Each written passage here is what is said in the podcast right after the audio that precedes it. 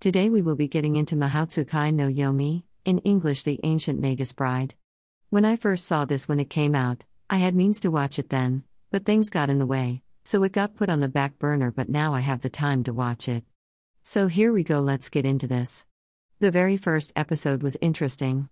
It's too soon to tell if I love it, but it's growing on me, and I like that the guy who is a mage takes and buys a girl and frees her from slavery.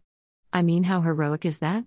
The girl Chiz, her last name, is not used to being treated kindly. As she sees things that others can't, and they find it weird and kids picked on her. It got bad to the point she thought about killing herself, but then a man convinced her otherwise. Then she met the mage and he whisked her away like a princess in a fairy tale and was kind to her. In some ways, it reminds me of the Cinderella story in Beauty and the Beast, but the main female character doesn't see herself as beautiful but rather unfortunate, as she can see things that others can't. Those two fairy tales are mashed together, and then you have the magic and the mage, which is a little different.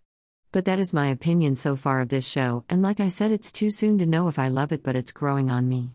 It has good promise, let's just leave it at that. In a few more eps, I should know if I like it or not.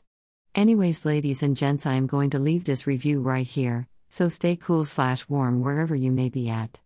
Au revoir for now until I see you in the next review. Be cool, people.